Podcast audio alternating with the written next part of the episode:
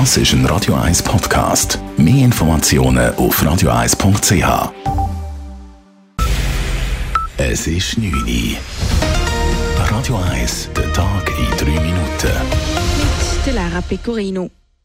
Die Schweizerische Nationalbank muss im ersten Halbjahr ein Rekordminus von fast 100 Milliarden Franken einstecken. Sollte das Minus anwachsen, wären auch die Ausschüttungen an Bund und Kantone gefährdet. Hauptgrund für das Minus waren Kursverluste auf Aktien und Zinspapiere. Auch der Kanton Zürich profitierte stets von den Ausschüttungen. Allerdings habe Zürich ein Budget von rund 17 Milliarden Franken. Eine halbe Milliarde mache also rund drei Prozent des Budgets aus, sagt grüne Kantonsrätin Selma Lorange Seigo. Das wäre sicher verkraftbar, denke ich, ja. Also die Grünen haben schon seit Jahren darauf hingewiesen, dass natürlich der Geldsegen nicht ewig wird kommen, dass man sich nicht auf Sondereffekt verlassen kann. Und ich glaube, der Kanton Zürich hat das trotzdem stemmen, auch wenn das wegfällt. Auch die SVP betitelt die Ausschüttung als Bonus und nicht als Notwendigkeit. Was das Zwischenergebnis aber tatsächlich für die Ausschüttungen der SNB an Bund und Kantone heißt, kann zum jetzigen Zeitpunkt noch nicht gesagt werden, da diese alleine abhängig vom Jahresergebnis sind. Die Schweiz könnte das 15-Prozent-Sparziel der EU-Staaten übernehmen. Die 27 Länder hatten sich Anfang Woche darauf geeinigt, den nationalen Gaskonsum bis im nächsten März um 15 Prozent zu reduzieren. Laut Energieministerin Simonetta Sommaruga prüft der Bundesrat aktuell, ob er das Ziel in dieser Form übernehmen will.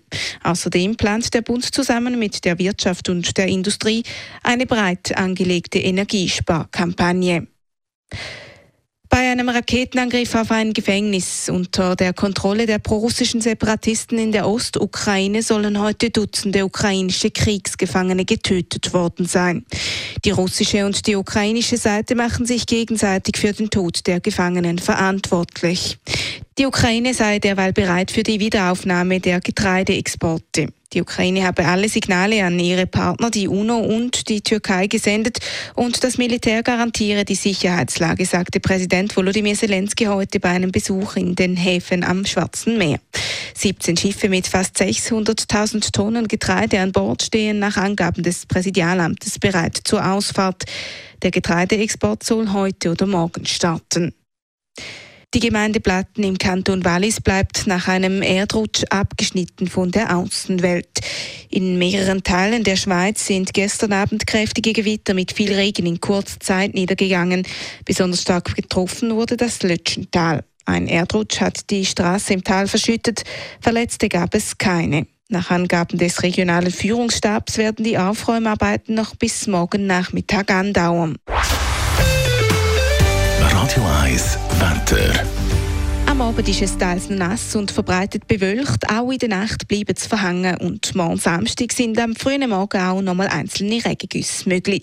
Durch den Vormittag tut es dann aber auf. Am Morgen liegen die Temperaturen zwischen 15 und 17 Grad. Durch den Tag wird es bis zu 27 Grad warm. Das war der Tag in 3 Minuten.